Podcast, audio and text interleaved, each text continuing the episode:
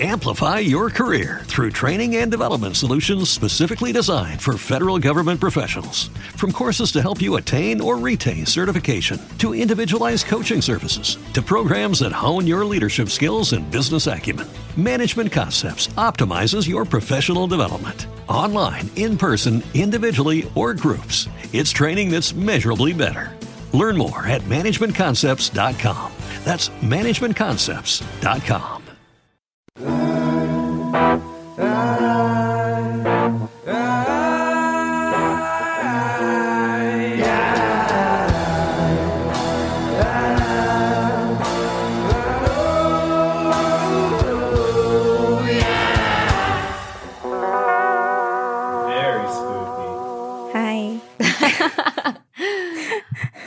Corinne already basically did an intro because we were recording an ad for a different episode, and Corinne just goes, "Greetings," and I was like, "To who?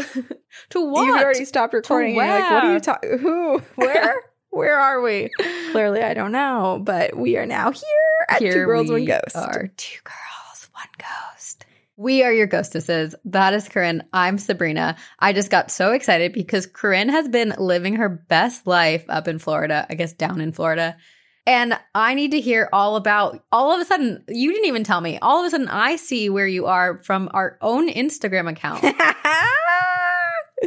well, because I, I, I honestly I had plenty of time to tell you. I don't know why I didn't. But the day before, my parents were like, "Oh, let's go and explore St. Petersburg, and we'll explore St. Pete Beach because we're staying over by Clearwater."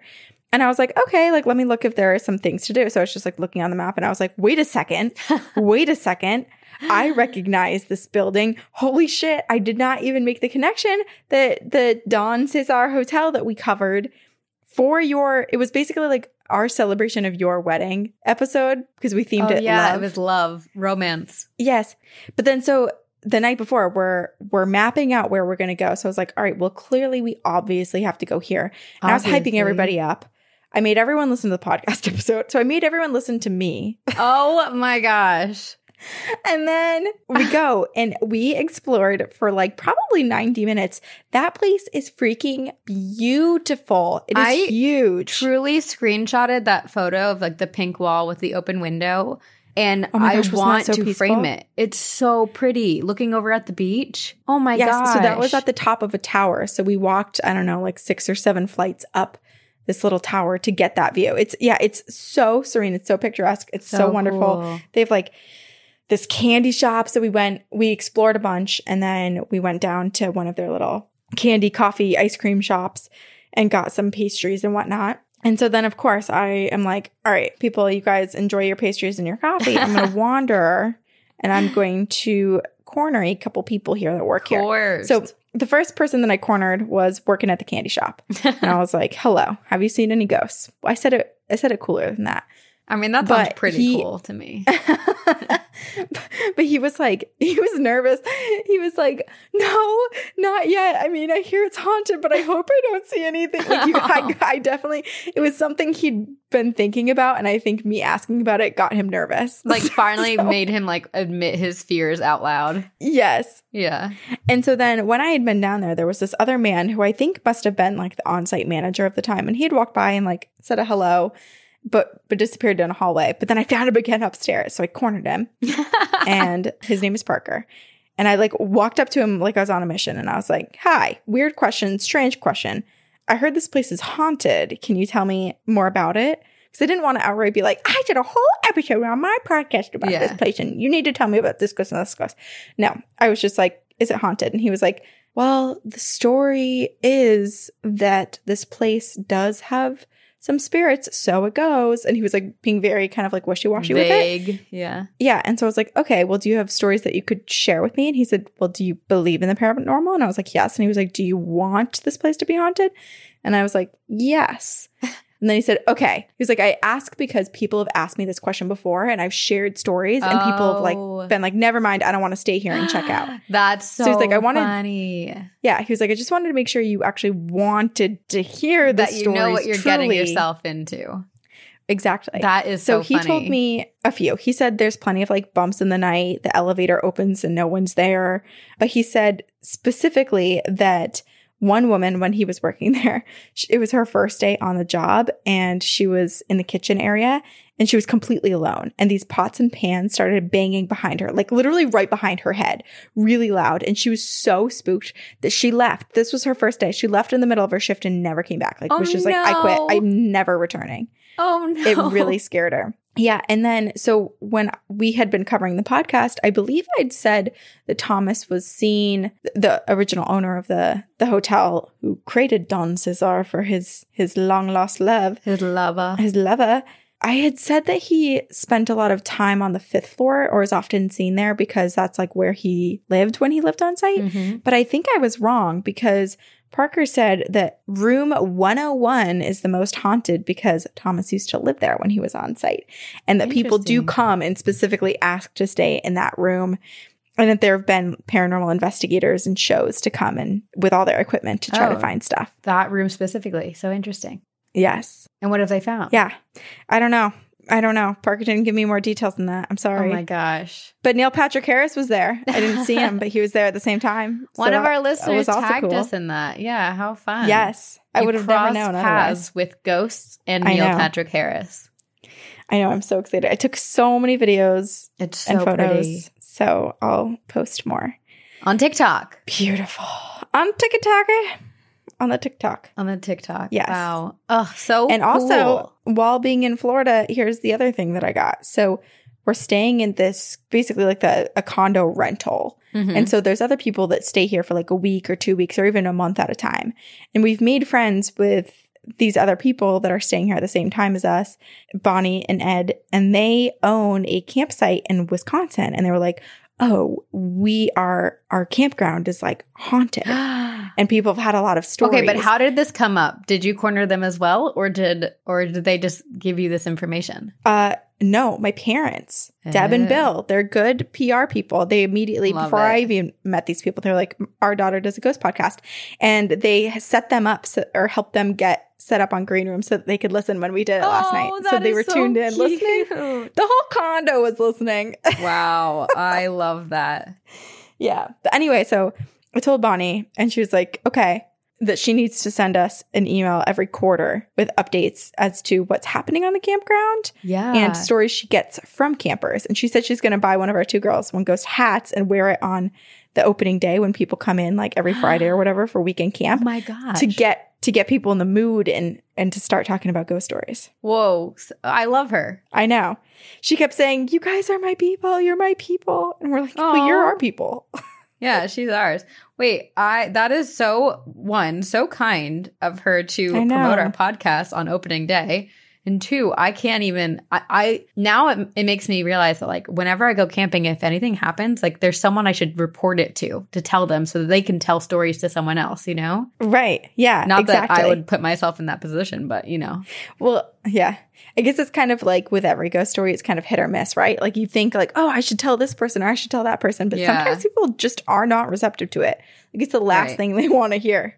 But Yeah. I think I think may as well shoot your shot, you know? Yeah. Wow. Oh my gosh. So anyway, Camping something yes. there's like camping stories are always the scariest ones to me. I there's something about feeling Me so too. unsafe and there's nowhere to run Like, because you are already just it. so yeah, your guard is already down. Like Exposed to I the just elements. you- you're truly exposed. Like there's no like I don't know, being in a hotel or or any other there you're just it feels like there's nowhere you can go when you're camping that's safer, you know? hmm There could be Yeah. something else around the corner, down the lake, you know, somewhere. So I agree with you. I think camping is super scary. Very. Very scary.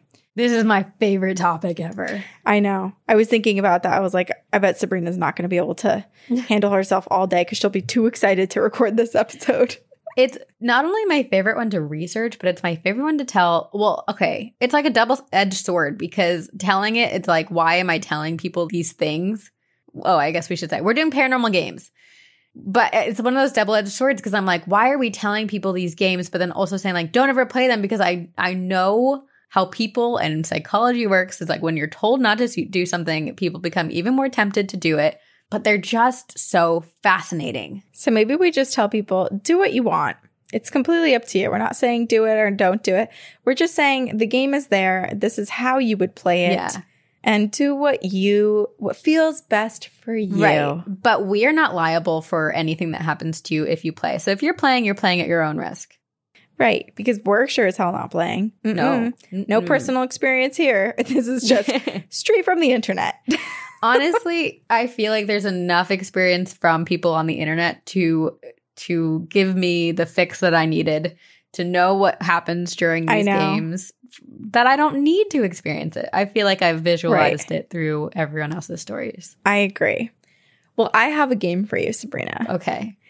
And this game is called The Hooded Man. Interesting. So it's pretty similar. I feel like when I was researching the games, I feel like there's a lot of crossover in a lot of them. yeah.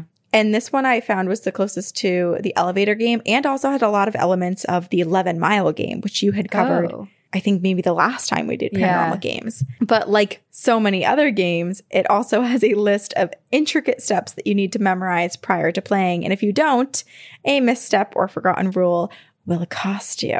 It's like So- both bad and good that there's so many steps because it's like I know. if you're reading it, then you're like, oh, this is too much work. I'm not going to do it. But then also, it's Right. scary and dangerous because if you do play it and you mess up, then who knows what's going to happen. Exactly.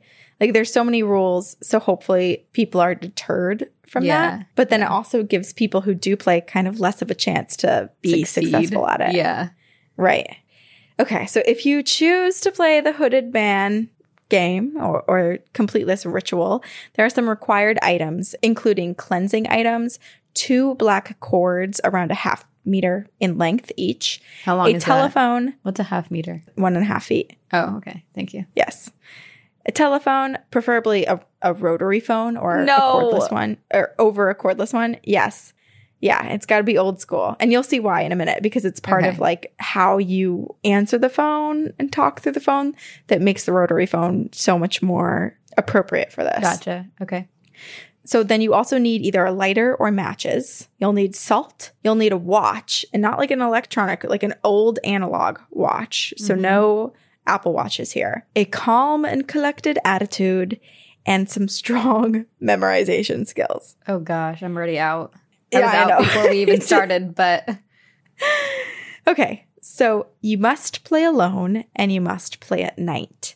And the very first thing you need to do is perform a cleansing ritual, which I'm like, okay, well, if the very first step of playing a game is to protect yourself, then why are you playing the game? Like, it, it Okay. seems like you shouldn't be playing this game. yes, but I do kind of appreciate that because like I feel like that is where things get dangerous with playing the Ouija board or other games is if you don't set your intentions or cleanse the space or go in with the right intentions, then Mm. you are opening it up to negativity. So I appreciate that whoever created this game took the time to be like set yourself up for a little bit more success. Yeah, that's true. That's true. And there is throughout this, there's a lot of like checking in with yourself and making sure you're in the right mindset to to be moving forward with this. Okay, so okay, so you, you have to you have to cleanse yourself. So whatever that means for you, your culture, your practice, whether that's sage, crystals, you know, spreading salt on your front door, whatever works.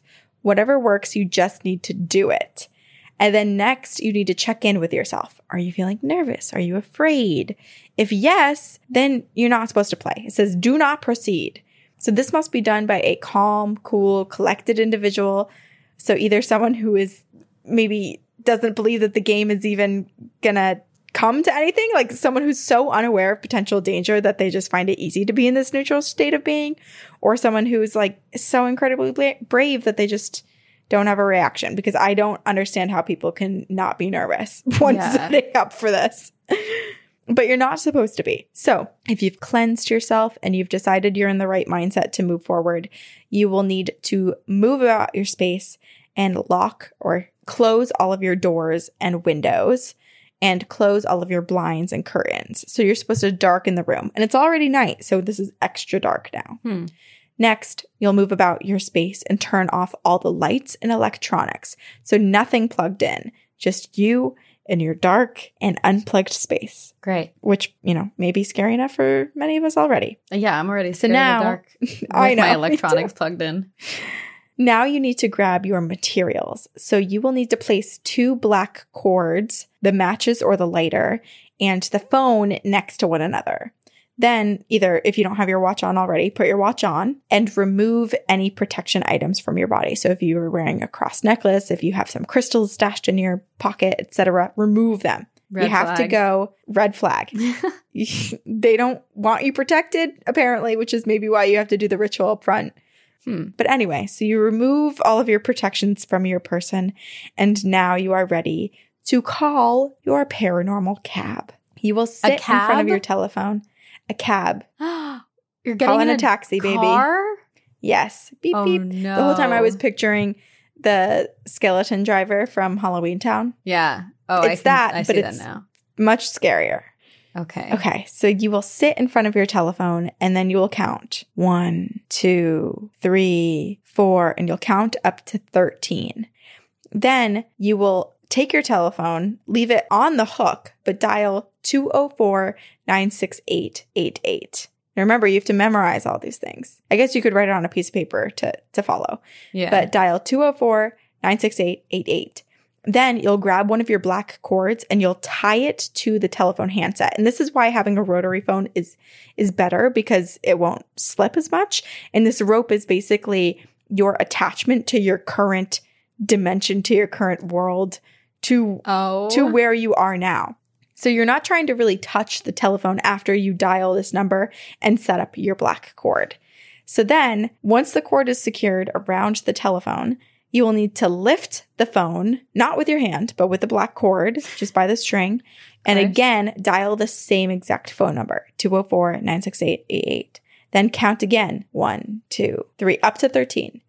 Then you place the handset back down on the cord, but you don't hang up. If you're using the rotary phone, you just hang it askew so that it's still on the line. And then you move closer to the receiver and you say, Hello, I need a cab. Ha Isn't it scary? It is. So now, if you haven't panicked enough already, if you're still calm, cool, and collected, you will have to take the black cord away from the phone. So you have to now unwrap it around the phone after you ask for a cab, untie it, replace it with a second black cord. And then, if possible, you're supposed to burn the first black cord as soon as you finish securing the second one. What? But if you can't do it then, then at the very least, you'll burn it once the ritual is complete, sort of like closing out a Ouija board. So oh, if Also, you're not just already like call it what it is, by It's not really a ritual. It's like it's a game. it's a game. It's like a, just a series of patterns and steps. Yeah. Yes, it's not really a ritual. So now, step number 47 at this point is to open your curtains or blinds and you look out the window into the darkness and you should see a black taxi cab parked outside waiting for you. No one will be in the front seat. It will not have a driver, but you must go in, you leave your home, you lock your home's door behind you, you open the back door of the cab, slipping into the back seat, and then you lock the cab door next to you. Nope. Close your eyes and let yourself drift off to sleep. What? It said, yes, it said that Ugh. it should only take a minute to fall asleep. So I think you're kind of pulled into slumber. Okay, okay. I was gonna say, how the heck is anyone supposed to let themselves fall asleep in this situation? But if it's like a Impossible. manipulated feeling, then okay. I think it is. And you're just supposed to let it Go take you, along with it. Succumb Yep. to the feeling. So then you will wake up at some point. You got in the cab, you're asleep, and now you wake up. Time to use that good old non-electronic analog watch. Check the time. It should read 3:30 a.m. If it doesn't, then you need to exit the cab as soon as it stops. You need to go home and somehow you're supposed to get home in under 2 minutes and then close out the ritual, which I'll tell you how to do in a minute. Okay. But let's assume that your watch says the time it's supposed to be, which is 3:30 a.m. You've done all the steps correctly and you are close to transporting into another world because this is a taxi cab to another dimension. So you Oh. close your eyes again, you go back to sleep, and when you wake up, someone else will be in the cab with you. A driver, a hooded man will be Mm. in that driver's seat Oh, and you'll find yourself on a highway. And this hooded man is thought to be an interdimensional agent who transfers people or beings from one world to another. Okay, that and sounds like a fun job. Doesn't it? That part so, of this too. game I can get behind. Right. And I don't know what's wrong with I mean, frankly, I'll tell you the the whole rest of it, but I don't think this guy's all that bad. I don't think he's all that scary. But people said that so essentially in the game you're not supposed to speak with him, you're not supposed to look at him. You're not supposed to like touch him or anything. But when people observe him from the back seat, they say that his hands that are peeking out from the sweatshirt are skeletons and that it's yellowed. So the bones are really yellowed from like oh. a lot of time passing. Huh. So when you wake up and you're seeing this guy and you're no longer alone and you're driving down this highway, you're supposed to stay calm. you're supposed to stay awake. You don't talk to him. You don't make eye contact with him. You don't talk or interact with anyone else who the cab picks up along the way. More people? Because you're not the only person. No, if you sit in there long enough, there will likely be other stops. But it's interesting because other people who are playing the game get into an empty car. So then when they is it just like a trick of the mind and that when they fall asleep they wake up and all the other people are visible then? I don't know. Maybe in another world it says get into the car. There will be one other person in oh, the car interesting. in the Uh, back seat. You know, like maybe that's just our world. Oh my goodness. I don't know. But you're not supposed to stay too long. You're not supposed to get out of the cab and you're not supposed to break any of these rules because if you stay longer, if you choose to exit the cab, if you talk to anyone, it said that you may not make it back to the same world in which you began. So there That's are some serious repercussions. Yes. And I was also reading a few people's experiences online and one of them said that when they looked out, like the highway looks like a highway. But then when you look out onto the landscape, one person said it looked like apocalyptic. Like it was these oh. buildings that were were like crumbling and, and there was fire and it like truly looked like an apocalypse. And then someone else said that their experience was like something that they could hardly describe. They were like, I basically would have to draw it. They said it's so it was so alien like.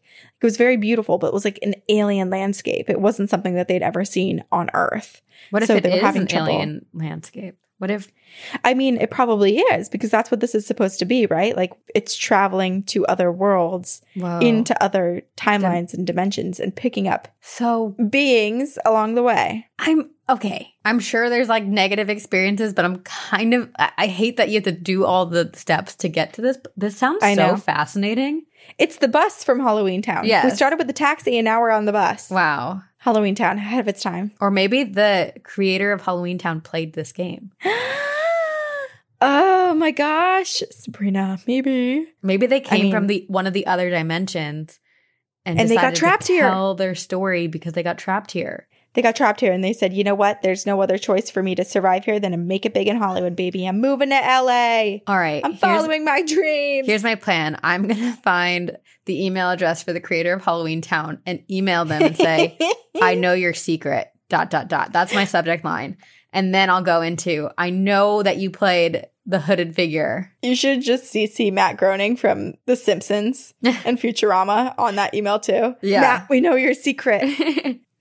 Okay, so you're in the car. You can choose how long you want to stay, but just know that more time, the more time that passes, the harder it will be to get back, so they say.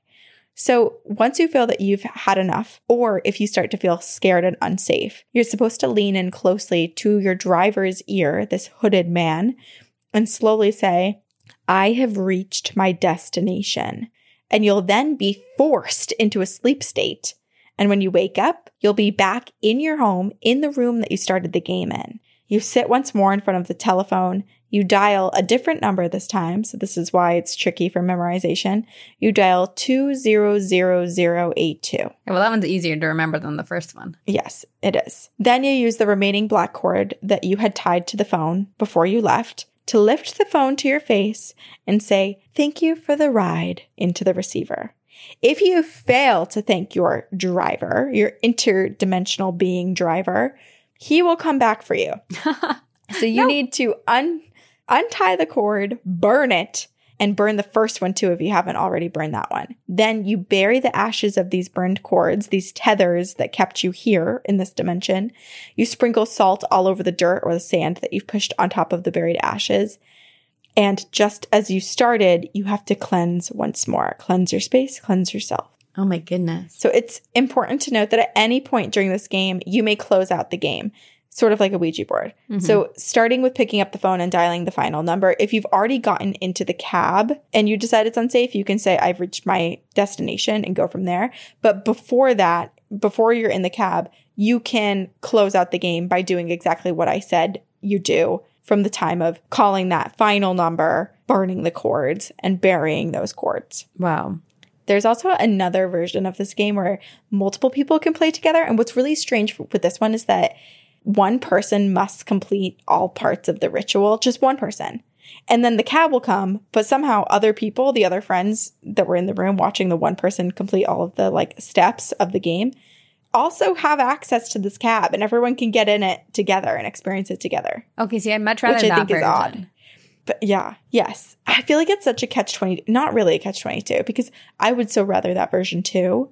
But at the same time, I feel like you have to have full and whole trust in someone Mhm. and their reaction to the unknown because you're putting yourself at risk by them screwing up or doing something that isn't supposed to be done. Okay, I know this is like a really questionable thing for me to say, but I kind of like this game actually sounds. This is the only paranormal game I've ever heard that I'm like, oh, Leia too, I guess. I maybe to like, guess what? I played the game and now I'm a cat. Leia's, yeah. that was me once. I lived a life. She's like, don't do it, Sabrina. or she wants to go back. She's like, let's go together. She'll be my partner. Let's go. Leia, do you Okay, go? well, Sabrina, this is interesting that you say this because when I was researching this, I was thinking that this was going to be like the spookiest game ever. And there were a couple instances where people did have like creepy, scary encounters after essentially playing this game. Like one person said that when they got up in their room, they went over to close the curtains. This was after playing the game. So the game had Mhm. already closed out. And they look across the street and the man, the hooded man from the cab is just staring at them with this like huge evil grin. And then they close their eyes and they Oh. count to 10 and they're like, try, like, oh, I, I must be imagining things. And the thing is just truly, truly there. It just like stays there and Oh. like stalks people outside. okay, that's terrifying. Yes. But on the flip side, there's well, this might still be scary. There were actually a few a few instances where people had written about being in the cab for a while, like a couple hours of time passed, and someone else got in the cab and they broke the rules. I- think I read two different versions of this online, but like these people broke the rules and spoke out to the person that was getting into the cab with them. And and the person that got in, well, I keep saying person, but it's a being. The Yeah. being that got in turned to them and both people were describing this as being like the most beautiful, entrancing creature you've ever seen. Like the deepest blue eyes, like just everything about it. And, Like the and they were both the describing story. Yes, absolutely. And they were both describing this feeling of like be, feeling like pulled in and like lured in, but in a good way. Almost like you just feel like you're. I was picturing Avatar when they tether their tails together, and it's like they are one. Like that is them Mm, falling in Like love. a magical moment. Right, because it was described like sort of like that, where it's like you just know you're falling deeply in love with this being that's speaking with you. Whoa. And in both scenarios, the being said something like, Why aren't you scared? Or why are you here? Or why don't you run? Something like that. And then they engage in this conversation. It's and it usually goes that the the human from Earth that got into this cab starts to say like why they decided to play the game. Some people are in low spots when they decide to do this Mhm. and think, you know, maybe I'll just drop off into another dimension and and that's that. I don't have to return to the life I had. And this being basically like talks to them. It's almost like therapy, like talks through different possibilities and solutions and tries to get to the root cause. And it's like this really loving and wonderful experience in the moment. And then the being eventually asks like, do you want to stay here or do you want to go do you want to go back? And people said that they feel this urge to go with him to like stay, but then also have this like renewed hope from speaking with him about returning to their life and kind of taking control over their lives. And so in both instances, obviously, if there have ever been ones where people have decided to stay, we don't have that We don't here know. because we don't know. But the people who have decided to come back said that the creature said something in a, a language unknown to us. Someone wrote it out. Let me let me find it. There was like a version of what it could potentially sound like. Oh, I old see oi ad chords is ol verg. but something like that. They said it sounds like just like an old language Hmm. and would say something to the driver, so the hooded man, and then this like beautiful being basically instructed the driver to take the people home and the people wake up. But in one of the stories, this is what's the part that seems kind of scary because you're like, wow, how beautiful. This like interdimensional being is saving people and and giving them all of this hope and and helping them like basically be like a spirit guide almost. That's what it sounds like Right. but this one person was saying how before she went back he asked basically like will you let me watch over you will will you let me have you which Have sounds very much like a like a demon Yeah. like, exchanging I want your like you're soul. you're selling the soul and so she said yes and she said that he like reached out i might be butchering this but like she reached out or or she felt at that moment like a a ping like a sharp pain in her rib cage. And then she woke up and she was in her room and she finished the game.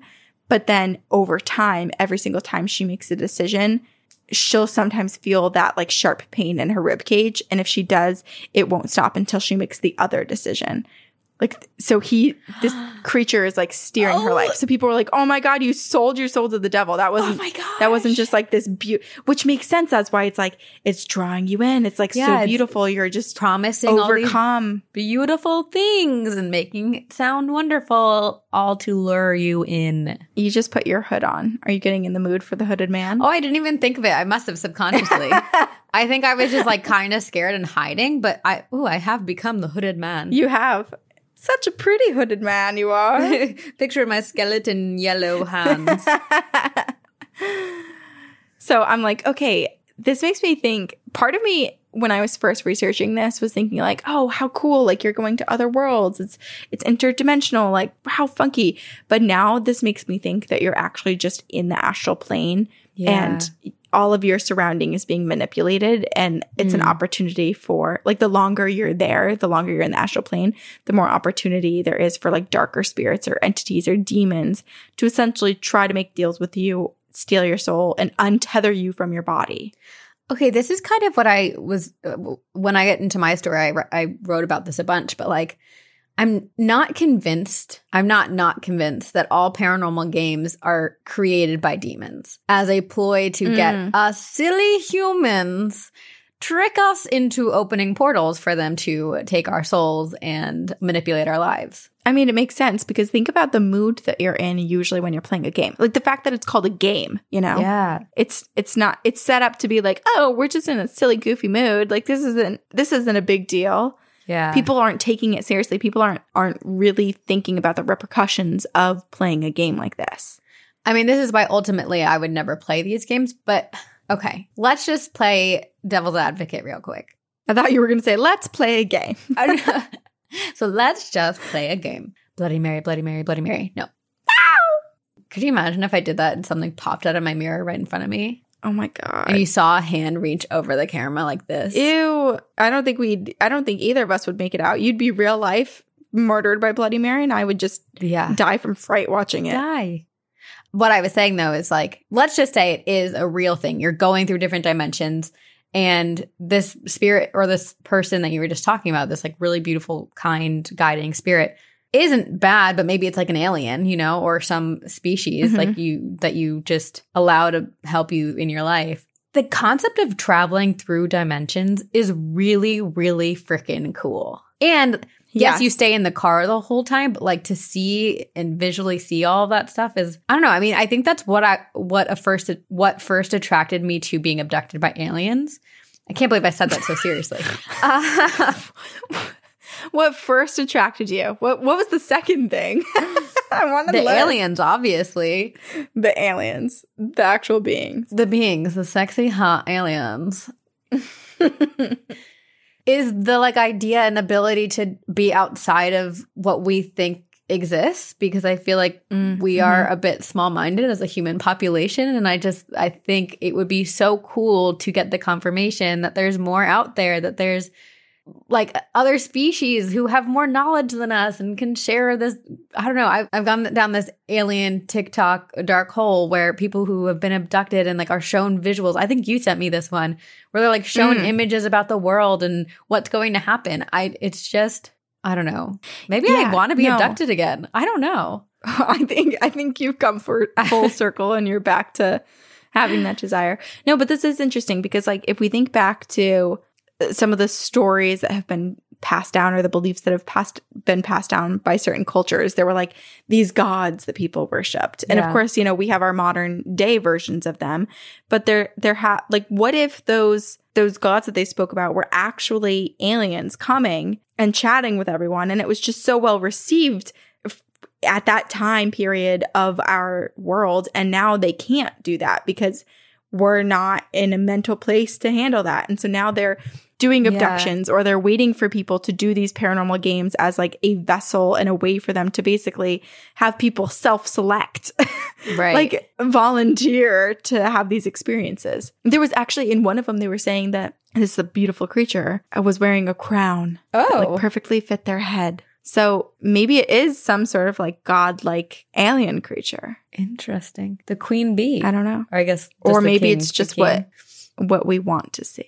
What they want us to see. What they want us to see. And a little bit of what we want us to see because how cool sitting in the back of a taxi with know. a prince. Hello. Yeah. Wow. I can't believe. I mean, I'm not going to play this game and I don't recommend to anyone else that they play this game, but I can't believe I'm leaving this portion of the story being like a little bit more tempted than I've ever been.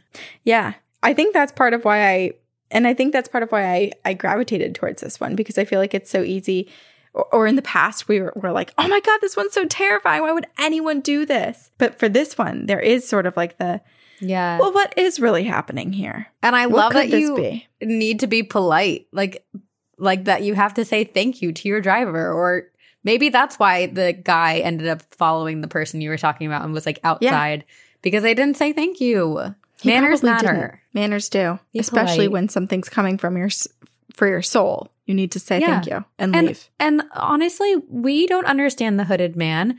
He it might take a lot. I mean, hey, he being the driver between dimensions is clearly wearing on his bones, so it's not an easy task, and it's probably No, a thankless it's so job. stressful. we should be saying thank you. Yeah, and he just never gets to retire. I mean, his fa- like he's got a family to support. He we don't understand him. You don't know his story. We don't know his story. But I would love to. I would love because I, want that job. I'm coming for your job, hooded man. From manners to uh, going for him. You immediately get in, tap tap tap on the shoulder. Are you taking applications? How do I get a job here? Who should I call? I just like have I bring a third black cord and I garrote him while I'm while we're in the car. Sabrina. I've lost it. I would never. I would never. I think I'm more afraid of you than this game at this point. I mean, my hood is now back on. I'm embracing the role. wow. Well, um, Amplify your career through training and development solutions specifically designed for federal government professionals. From courses to help you attain or retain certification, to individualized coaching services, to programs that hone your leadership skills and business acumen, Management Concepts optimizes your professional development. Online, in person, individually, or groups, it's training that's measurably better. Learn more at managementconcepts.com. That's managementconcepts.com.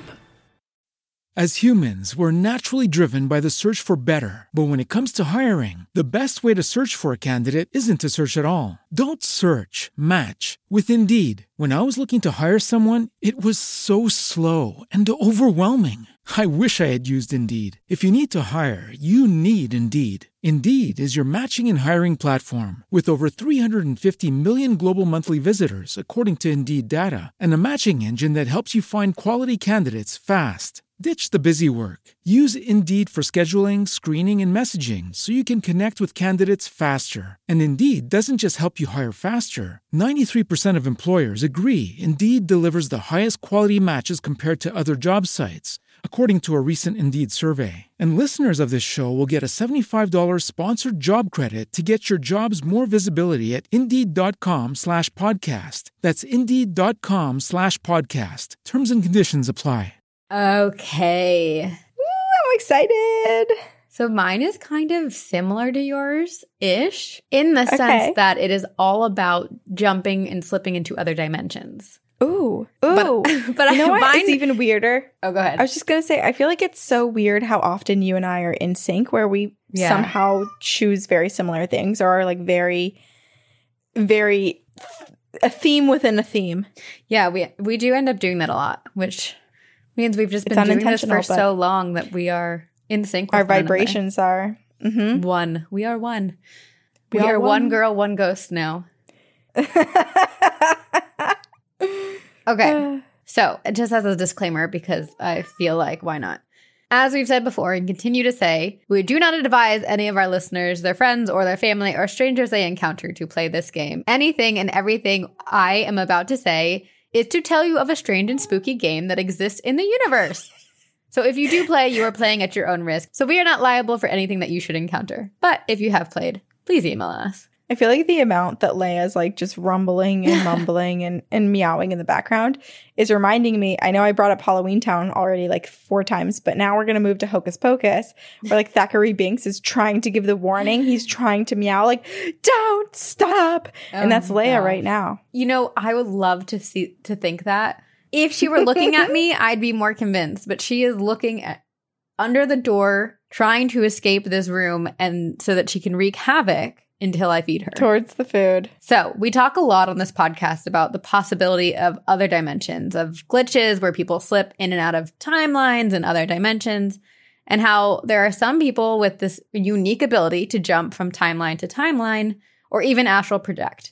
And while we both think it's super, super cool and wish we could kind of tap into those abilities, Right. they also do intimidate us. And also, I think it's clear that it requires a lot of work, like meditation and patience. And so, this game is for those of you who are like, I want to access another dimension, but I really don't want to meditate or I don't really have the time to like have patience and like work on it on my own. So, this game's for you. You don't have to do any of that work to do this game. It's just like, okay, I love it. well, you don't, Or you maybe won't I love don't. the game. I promise. I promise you won't. It's not as I nice love this aspect of the game, but I likely don't won't love the game. All I will say is I think something I have learned in life and probably many people have learned in life, shortcuts don't always yield the best results. Mm, truth. So, this game is called The Three Kings Paranormal Ritual, or like I said, not really ritual, just the Three Kings game. Okay. So, it seems to have originated online on a no sleep Reddit forum back in 2012. 10 years ago, a user under the name of Fable Forge posted on the subreddit No Sleep and introduced the game with this subject line Please don't actually try this, which we say a lot. But of course, And we won't be trying. it, Yeah. So but of course, other we're people leading might. by example here. Yes, yes.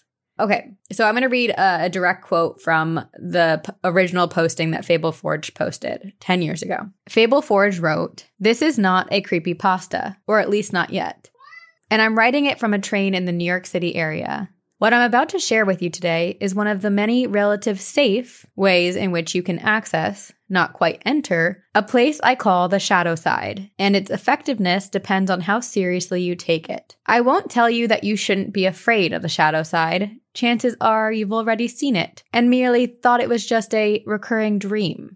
I will tell you there is no need to be ignorantly afraid of it, though. There is a difference. Ignorance fuels fear, and fear can give a place a lot of juice to run on. You have to be big on preparation if you want to try this. It's like skydiving. If getting it right on your first try is not something you're good at, then this is not for you. If you do drugs or alcohol the night of the event, you're going to have a bad time. If you're going through some serious issues in your life and are not feeling mentally or spiritually stable, or if you're doing this just to escape, you are going to have a bad time. Oh no. And if you don't follow my instructions, particularly the multiple backups I'll give you, which trust me are there for a reason, you're going to have a really bad time. The name of this game is The Three Kings.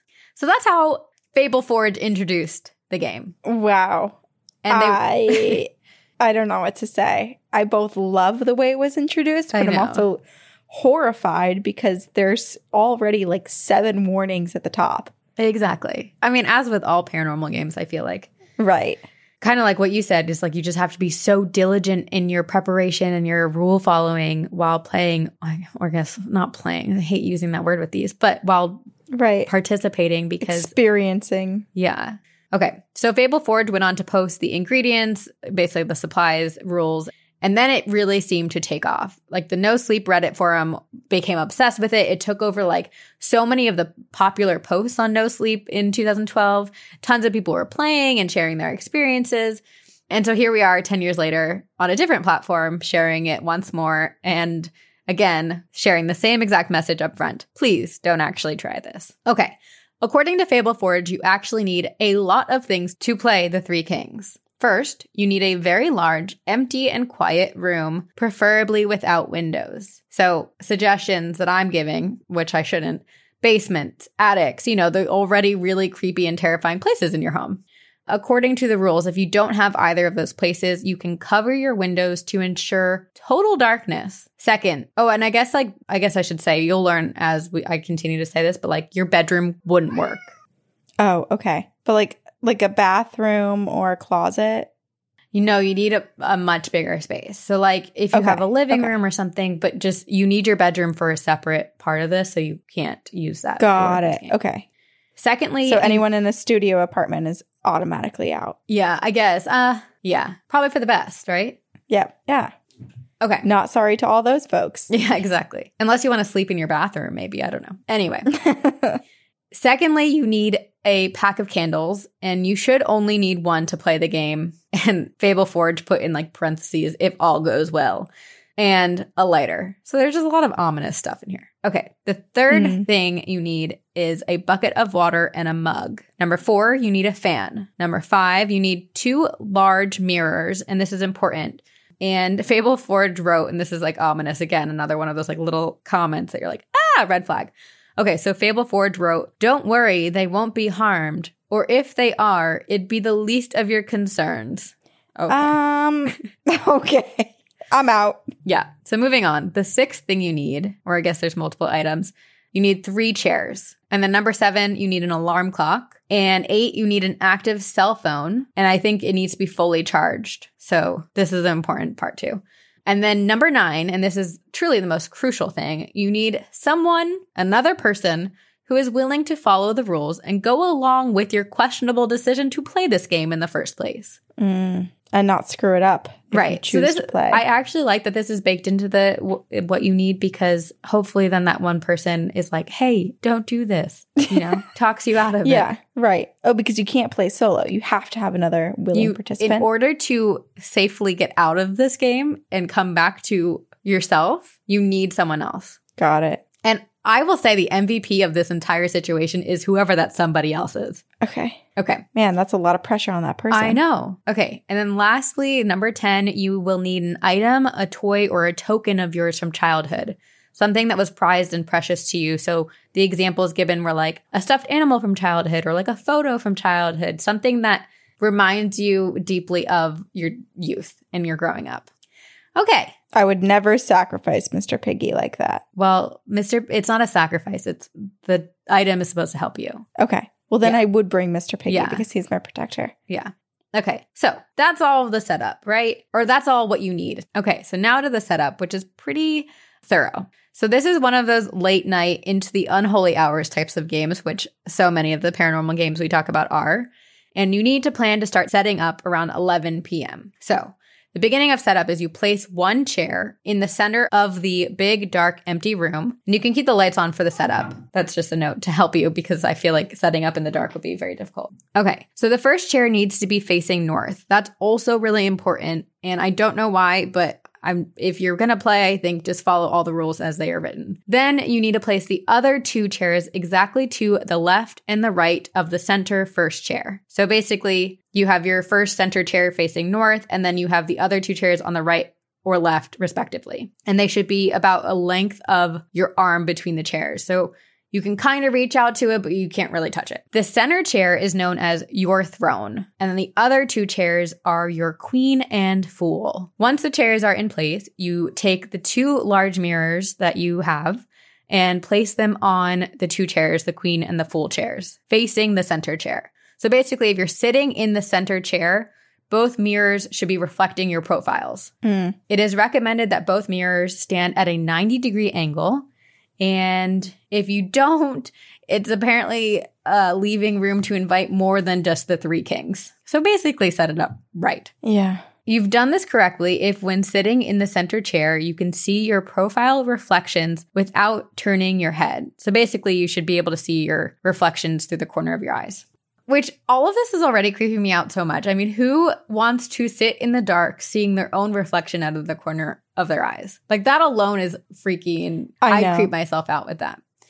Right. Okay, so that's set up. You've done all of that. Then you need to place the bucket of water and the mug in front of the center throne chair, just barely out of reach. And then you place the fan behind the center chair, turning it on to medium or low power. And you need to keep the fan on. So the next, that's basically the setup. You have the fan on, the bucket, and the chairs and the mirrors set up. Mhm. Then you turn all the lights off and leave the door to whichever room you're doing this in open. So if it's your basement, it's the attic, whatever it is, you make sure all the lights are off, the fan is going, and your door is open. This is important. And then you go to your bedroom. Once you're in your bedroom, you set the candles, the lighter, the alarm clock, and your cell phone, which should be charging next to you, like on a bedside table in reaching distance of you. And what time, Corinne, do you think that you need to set your alarm for? 3:33 a.m. 3:30 3:30? a.m. Yep. I was like sometime between 3 and 4.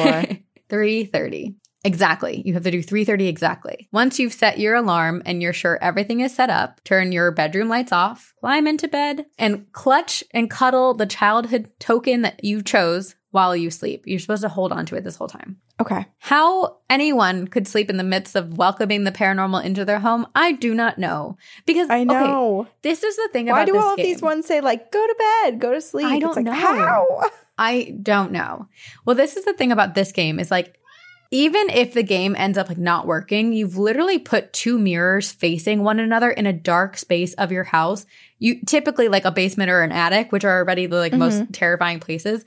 So like even if the game doesn't end up happening or working, you've just created a terrifying, terrible portal. Right.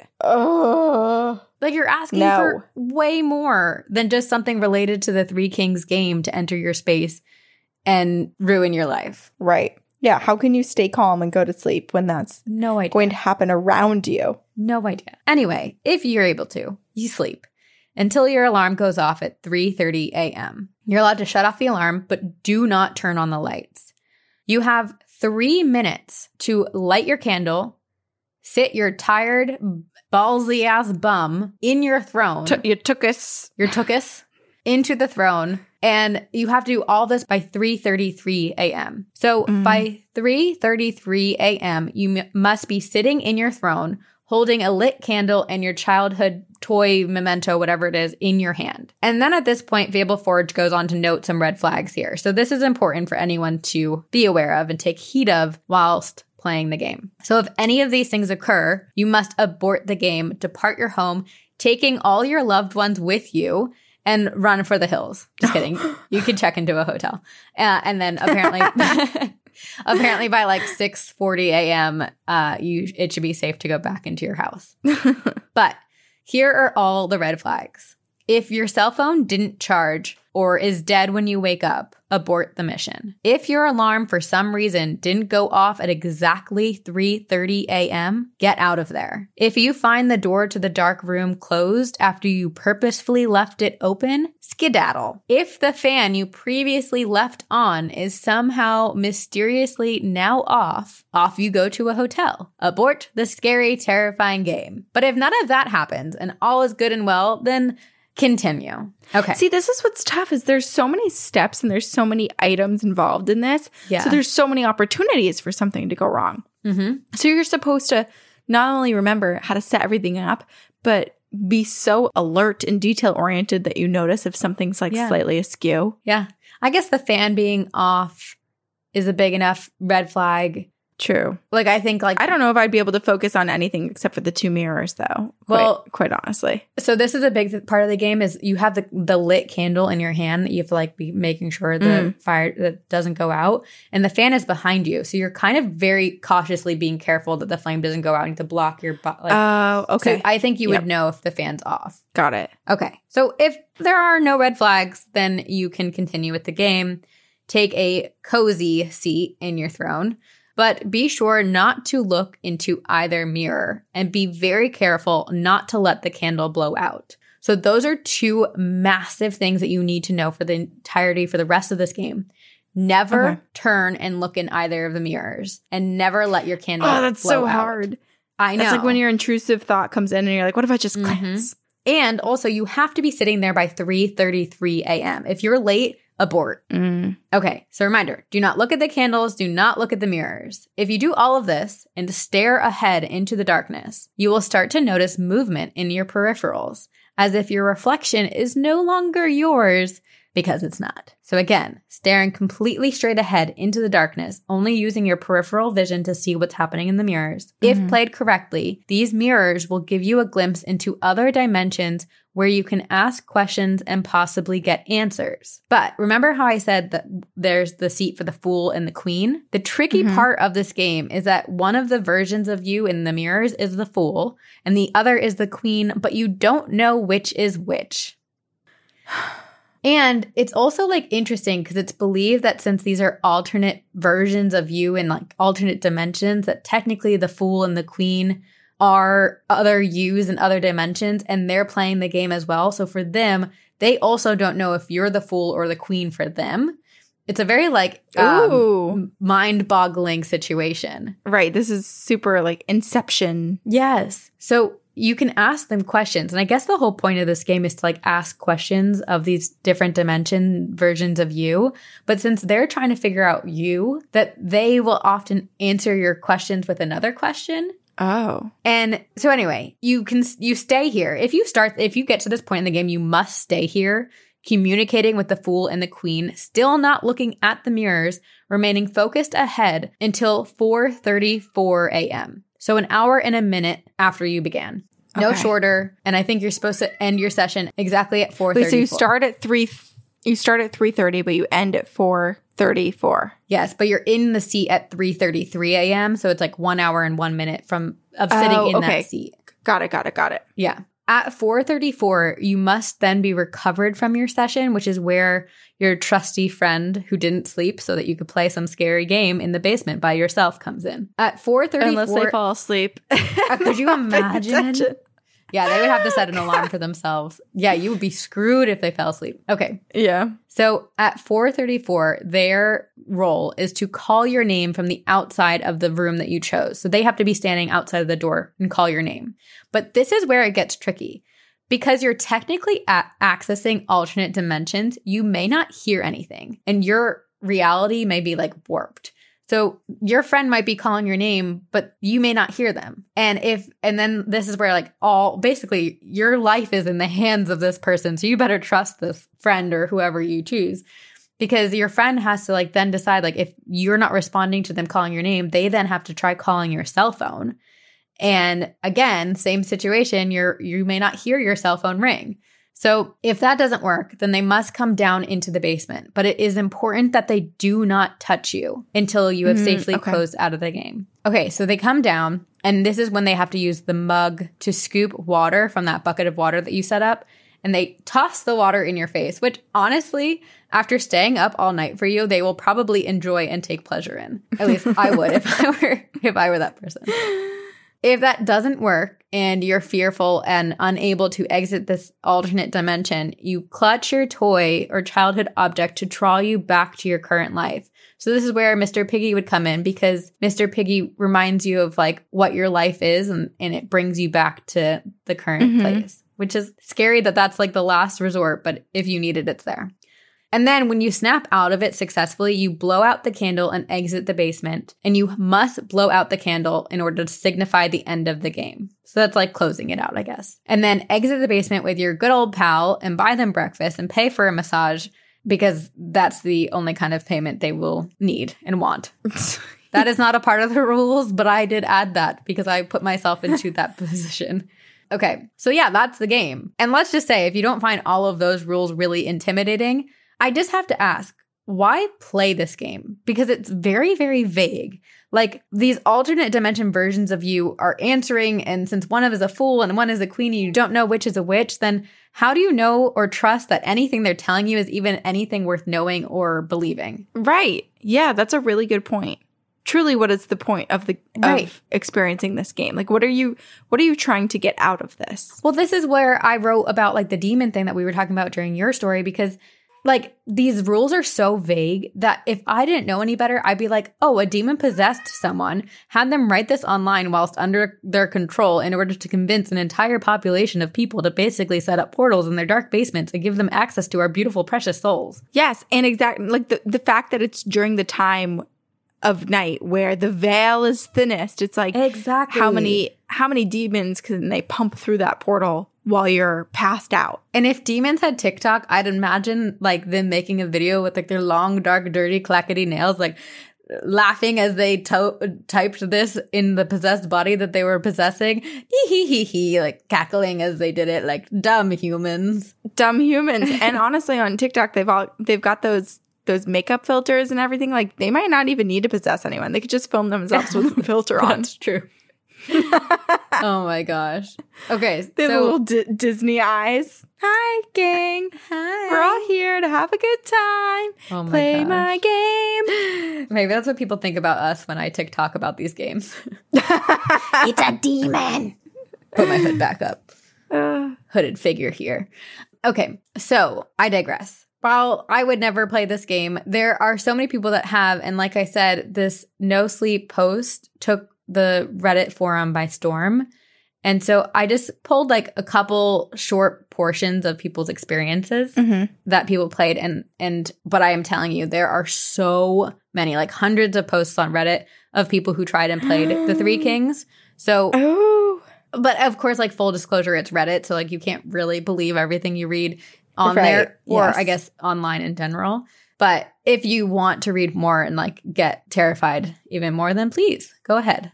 Okay, so this first one that I'm going to read a portion of is submitted by Renegade 2366 and was submitted 10 years ago in 2012. So kind of right when it, you know, took uh, the world by storm. Mm-hmm.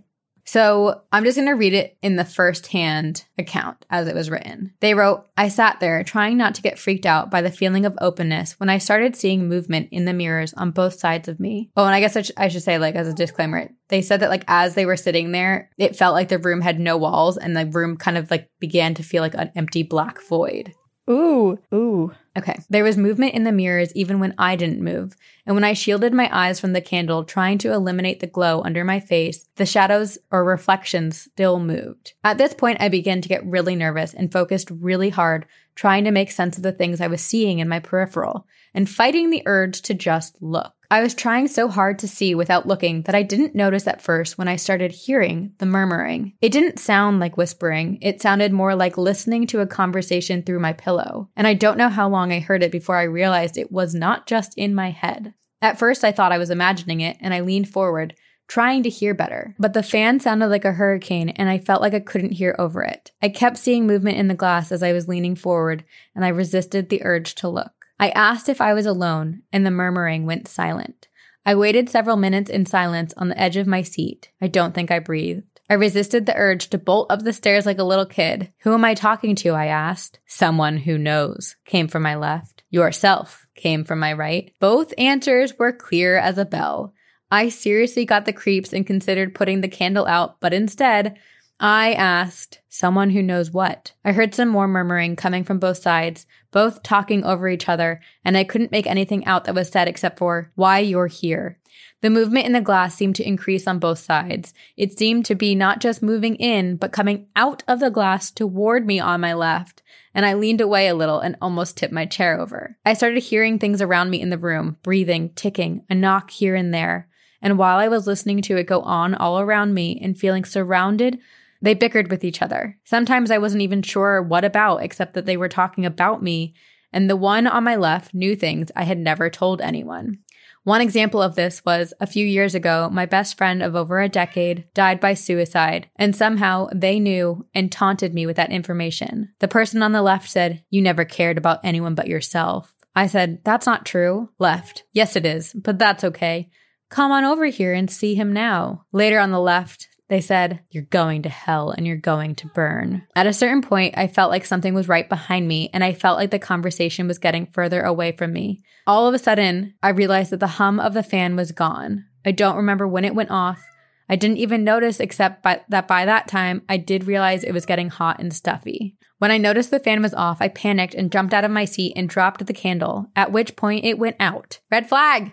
Red flag. I grabbed the candle and tried to relight it again because I figured it was like bad juju for the candle to go out. And I only had a few seconds to light it, but I couldn't relight it. I bolted for the light switch and cut it on and left the room. My girlfriend was sitting outside the door waiting for me and asked me what happened and said she had checked on me a couple of times, knocking on the door and calling down to me, and heard, I'm fine.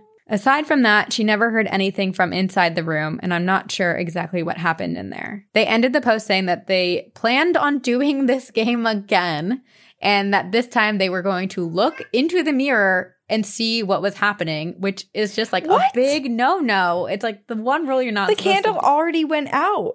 What more do you want? I know. I mean, I this is why I like your game better is because you're while you can't get out of the car, you can at least see what's going on around you. Where this is like Right. you have no idea and you're not allowed to look because if you do something bad will happen. Uh, so I, I feel like I'd be absolutely traumatized from ever Yeah. playing this game. I couldn't. I wouldn't. No. And then there were a few other posts of people who while playing the game, like one of the voices was like, "Do you wish to join me? Come to my side." Like trying to beckon them into their mirror, like trying to convince them to look or to come into their dimension, which is just Yeah.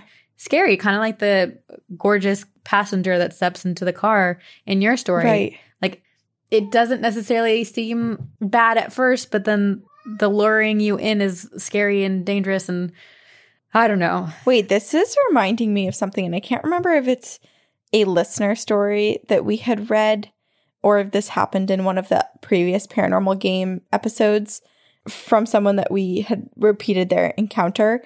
But I'm having this strong memory of someone being like in a room and their mom trying to to like help them or like get to them but being told like oh no i'm fine even though they were experiencing like some, i don't know if it was sleep paralysis or if it was like a game or something but this is reminding me of that where like the friend came to check on her and she and and heard i'm fine I don't know if I why why don't I remember this? I blocked it out of my mind.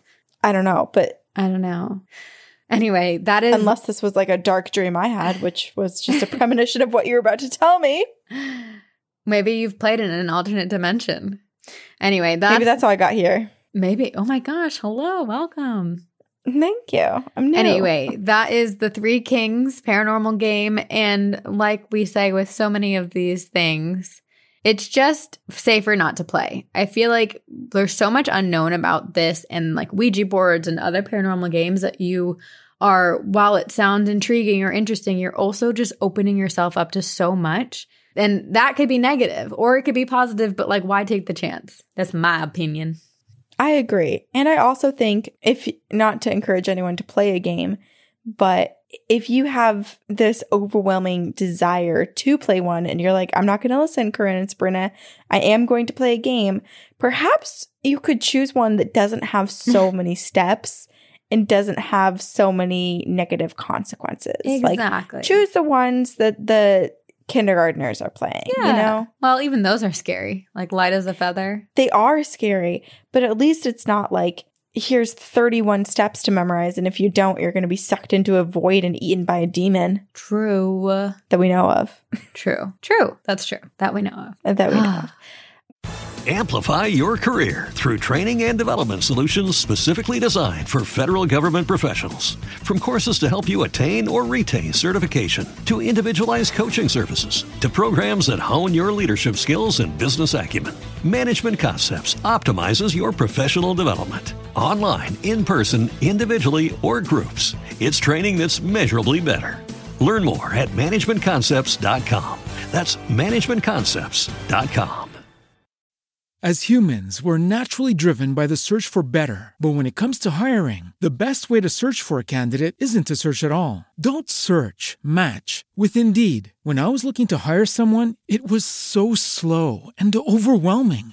I wish I had used Indeed. If you need to hire, you need Indeed. Indeed is your matching and hiring platform with over 350 million global monthly visitors, according to Indeed data, and a matching engine that helps you find quality candidates fast. Ditch the busy work. Use Indeed for scheduling, screening, and messaging so you can connect with candidates faster. And Indeed doesn't just help you hire faster. 93% of employers agree Indeed delivers the highest quality matches compared to other job sites, according to a recent Indeed survey. And listeners of this show will get a $75 sponsored job credit to get your jobs more visibility at Indeed.com slash podcast. That's Indeed.com slash podcast. Terms and conditions apply.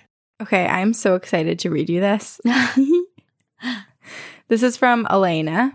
It says, Spooky Babes, I'm in the middle of listening to your Come Play With Us episode, oh, and I had to pause and write this to you to tell you what just happened to me. So, like I said, I'm listening to this episode through a Bluetooth speaker in my kitchen while cooking pasta. Right after Sabrina says, grab your flashlights because this is a journey you have to go on alone, the podcast cuts off because I'm receiving a phone call. Now, the caller ID reads potential spam, which I never answer, but for some reason I pick up the phone call. I said, hello? And instead of a person or a robot telling me I want a cruise or whatever, it's Sabrina continuing the story from the podcast. I don't know if I'm explaining correctly how terrifying this was. My phone wasn't on speaker, so the voice wasn't coming through my speakers or even any headphones, but it was the podcast coming from the part of the phone that you put your ear to for a phone call. No. I got full chills and I started sweating just listening to Sabrina continue to talk about the 11 mile game for probably 30 to 45 seconds. And then the phone hung up. Now, I don't know a whole bunch about technology, but I cannot fathom how this could happen. I am baffled and I am afraid. not, not sure if I'm going to be able to finish this episode, to be honest. As much as I love you two and the podcast, I don't appreciate unsolicited ghost phone calls that leave me confused and terrified. Stay spooky. Don't call me, Elena. Elena, I am so sorry. Oh my gosh. Isn't that creepy? that is so creepy. It'd be one thing for it to just disconnect from Bluetooth Yeah. and start going through through this the phone, but for it for it to be a live phone call, this is like unknown. That says potential caller. spam. or yes, potential spam to pick it up, and then it's you talking. Oh my And it's like the phone call's God. happening. It hasn't even disconnected yet. I like, have that is the phone call. I can't even like fathom what it could be and how this could happen. The only thing I'm thinking is like alternate dimensions, but then it's like the timing of it, like or someone messing with Elena and, and knowing that she was listening and using, I don't, but like the timing of it is so specific. Right. And Well, and even then, like just for it to come through the phone and to come through a phone call, just it it's it makes no sense. it makes no sense and it is absolutely horrifying. If that happened to me, I would drop dead. I would drop, I would Can you over. imagine picking up the phone because you're getting some like un- unmarked call and you're like, "Huh, what is this?" and you answer, and it's it's like your voice talking to yourself from the podcast. I would freak out. I would out. poop myself. I just hope that this is. I mean, this sounds horrifying, but I I hope to put a positive spin on an otherwise terrifying encounter. That this is just our ghost. That's just like you know, I'm gonna play a prank on someone, and it's just it happened to I be Elena in that moment. Oh, I don't like it, Sven. Don't play that prank on people. Sven. But okay, okay. I'm curious if Elena, I mean, I don't know why Elena would still have this, but because you know it will say potential spam and then when it hangs up you can go to your like recent your caller your your call log and you can Mhm. look at what the number actually was. Like I'm curious what the number was because it wasn't unknown caller; it was potential spam. Oh, oh, interesting. Here, when did, when did Elena send this to her? Oh, 2020 Shoot. Sharp. 20, yeah, September of 2020. So there's probably zero chance she still has that phone oh number in her call log. I just Dang nabbit. Okay, call your phone provider and ask for that date phone log, call log, because they will have it. FBI, if you're listening to me, I'm now talking in my own phone. FBI agent, please. Aliens. Elena's phone. Aliens, Aliens. it's your daughter calling. Help me. it's, it's your adopted daughter. it's your daughter I mean, that you honestly, don't know that's you have probably- yet.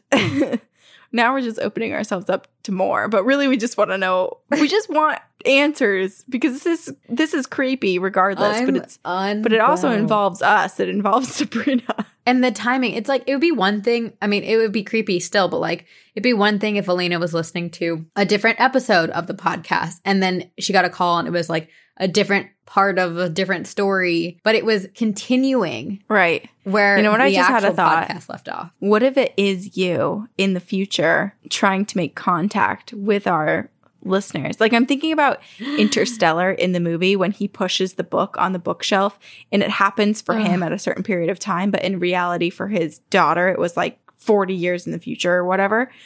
So it's like those little time slips. Like what if this was you contacting Elena To fulfill in your this- future but our present time, a time glitch, a little wrinkle in time. Okay, well, other dimension, Sabrina, that's creepy. Don't be so weird.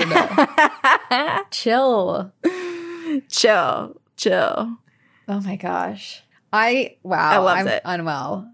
Okay. I well, mean, if see, I you don't even have to be playing a game. You just have to be listening, listening to this to be haunted. to be haunted. Okay. I of course found a Ouija board story because why not?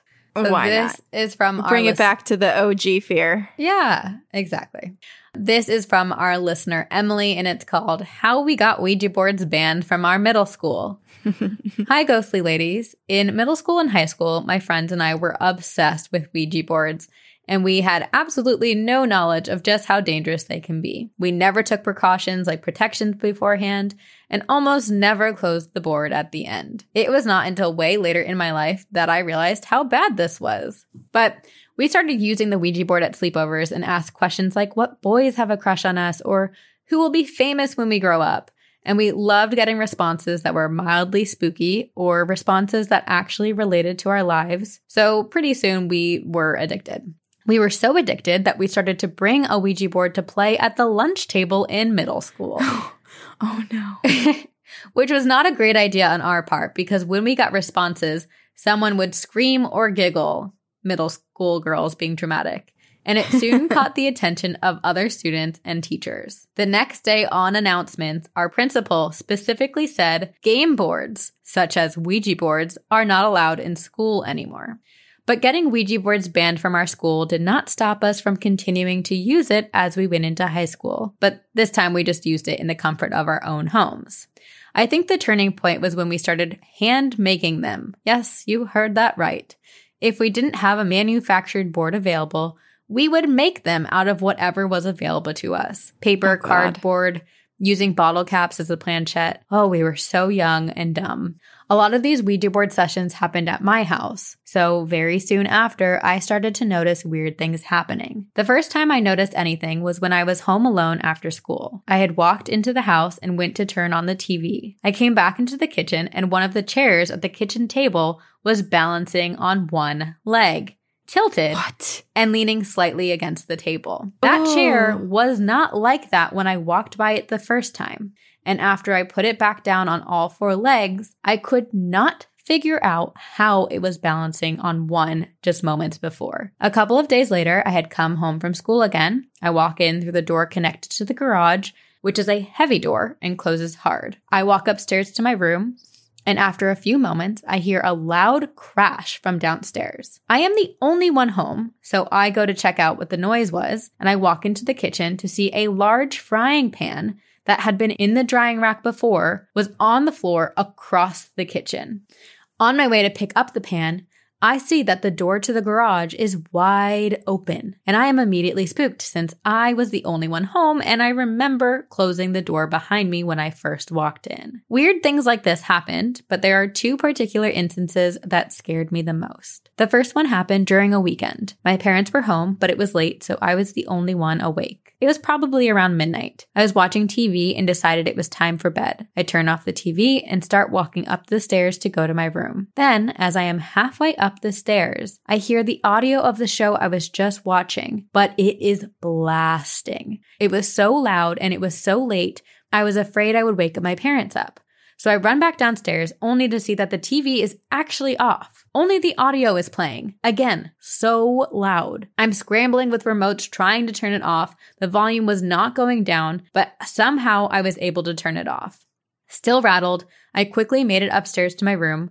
But before I walk in my door, I notice something in the attic door on the ceiling right outside my room. A faint light illuminated the outline of the attic door. That was so odd because no one goes up there and certainly not at midnight. So, because I was not in the mood to deal with anything else paranormal, I pretended like I didn't see it, walked into my room, locked the door, and proceeded not to get any sleep that night. The last incident didn't happen to me, but to my brother. At this point, I was a sophomore in high school, and my brother was a freshman in college visiting home for the weekend. My parents and I had gone out to dinner, and we returned home around 9 p.m. When we got home, my brother was sitting on the couch, visibly flustered, and holding a knife under a pillow on his lap. He told me he had gotten home from hanging out with a couple of friends a few hours before us, and while he was watching TV downstairs, he started hearing a couple of doors upstairs slam closed. It was close to summer, and sometimes we keep the windows upstairs open for a breeze, so it's not uncommon for the breeze to close the doors. However, when my brother went to go check upstairs, there were no windows open in any of the rooms. Just in case, he closed all the doors before heading back downstairs so he wouldn't have to deal with it again. Not long after he started watching TV downstairs, did he hear the doors slam again multiple times. He had just closed all of the doors upstairs, so there was no way that they could have been opened again unless someone or something opened them. Oh, At this that would point- have rattled me so much. I mean, he was sitting there with a knife. I know. At As this point, should. Yeah. At this point, his next idea was to grab a knife and sit on the couch until we got home, which was not too long after. He is also the type of person to debunk something like this, so the fact that he was frightened made it that much spookier. After I moved out for college, nothing else happened until I started listening to your podcast. Now I see things out of the corner of my eye and hear random knocking every once in a while, but nothing else too crazy. Thanks for reading. If you get to it, love your podcast. And remember, never make your own Ouija boards. Emily. Oh, see, I'll take some ownership in saying that yes, our podcast does seem to bring hauntings to people's homes and lives. But Emily, I think you, I think you're probably responsible for ninety five percent Yes. of what you're experiencing. Yes. I, mean, honestly, it's amazing that more didn't happen, That's given what I that they were gonna Ouija boarding every day. and making your own and just like not closing out and just, yeah, kind of not following any kind of rule or protection while playing. Wow, I wonder how big the girl group was that was just cranking out Ouija board sessions in middle school. Also, like, I just, I just imagine a bunch of other people like looking at them playing the Ouija board at lunch, being like, oh my gosh, they're witches. They're witches. Or maybe people thought like no big deal. It was like playing Uno. Everyone was just Ouija boarding in this one cafeteria. And Oh my gosh. Principal was like, holy shit. Wow. Oh my gosh. I mean, obviously something was let in. Yeah. Something is attracted. I when you were talking about or when you were reading the part where Emily was saying that there was this faint light coming from the attic door, I was just picturing a ghost. Like it's the glow of the ghost, but the ghost just like laying on top of the door, Ugh. like peeking through the cracks at her, but all she could see was the the glow of the If it's bright spirit. though, that makes me feel better than like a dark, like a darker than dark. Like if the light had been Mm. on and then all of a sudden like a dark thing covered it. Yeah. Yeah, I guess that's better. Or or remember when we had that Greenroom episode where like there were like three stories about seeing eyeballs and we were like, "Oh, why are there so many eyeballs?" Why are eyeballs Phantom so eyes. creepy? Eyeballs Somehow are like they're teeth. terrifying. Like when Yes. those are the only things that you can see and they look menacing. It's creepy. And they're the things you can scoop and pluck out. Ew. Gross. I don't know why I said that. Yeah, I hope you don't do that on a regular basis. I'm just garroting But, I the mean, hooded it man did- over here, and you're scooping people's eyeballs out. Scooping. Well, I mean, I, Emily's brother. I was thinking about you know his self defense. What would he have to do if if it really was an intruder and they were coming after him? A little bit of knife jabbing and a little bit of eyeball A little- scoops. Oh, Scoop, scoop. always about the eyeball scoops if you're protecting yourself. Did I ever tell you when I went to Joshua Tree for a bachelorette and truly went like end of days protection, uh, like and slept with the knife sharpener so I couldn't hurt myself? But it would be a great thing to poke someone's eye out with. I think I must Wait, have a knife. Sh- a knife. Sh- oh, oh, oh, oh! Like the, The big long- long. Yeah. Yes, that come in in the knife blocks. Yeah. Yes. I was like, that feels like the best option where I don't hurt myself, but it could hurt someone else. yeah. I mean, that's a big hard metal stick. So Yeah. definitely, there are definitely. Yeah, I've definitely had moments where I've I've had you know a whole arsenal of weapons beneath my pillow. Yeah. Sometimes you just got to feel the vibes and you got to listen to your intuition. And I'm sure Emily wishes that she and her friends in middle school had a little bit of that before going into Ouija boards. I am really glad But- that nothing worse happened because we've heard stories Yeah. where it goes way worse. They Yes. must have like just like had good intentions in them in themselves. That was their protection, Right. I Mm. guess. It's I the don't know. power of friendship that is what protected them. Cute. Wow. well, Well, we do think everyone here is cute. We do. Terrifying.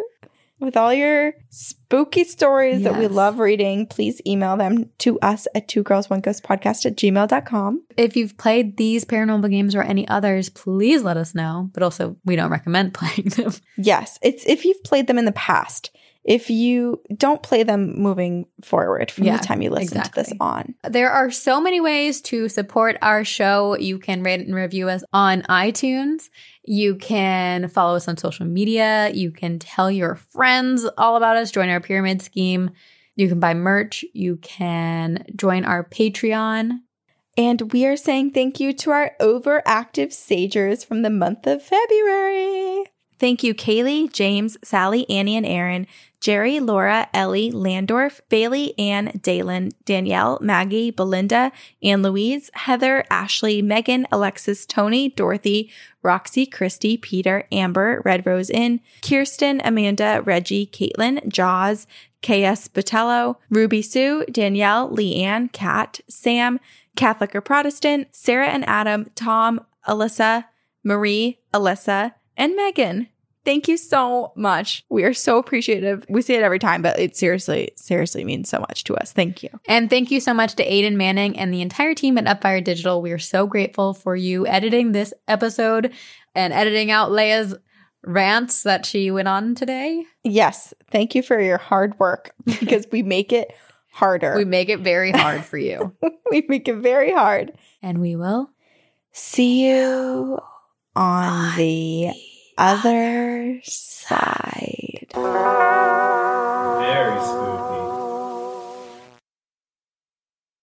Amplify your career through training and development solutions specifically designed for federal government professionals.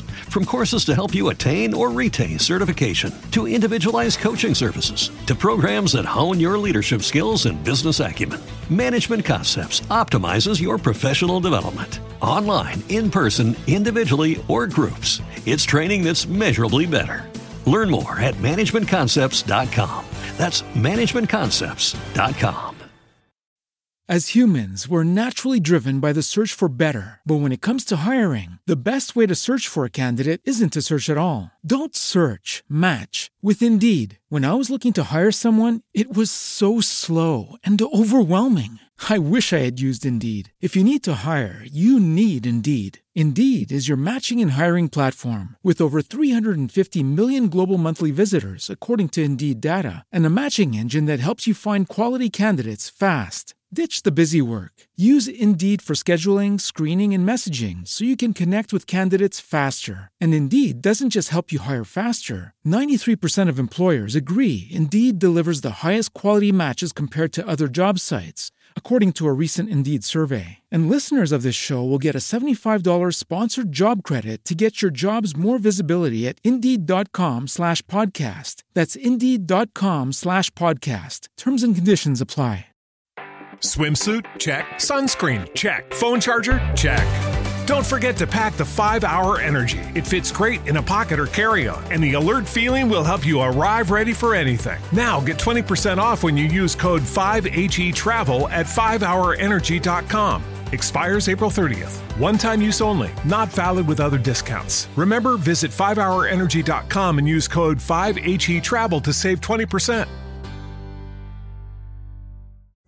Pulling up to Mickey D's just for drinks? Oh, yeah, that's me. Nothing extra, just perfection and a straw. Coming in hot for the coldest cups on the block. Because there are drinks, then there are drinks from McDonald's. Mix things up with any size lemonade or sweet tea for $1.49. Perfect with our classic fries. Price and participation may vary, cannot be combined with any other offer.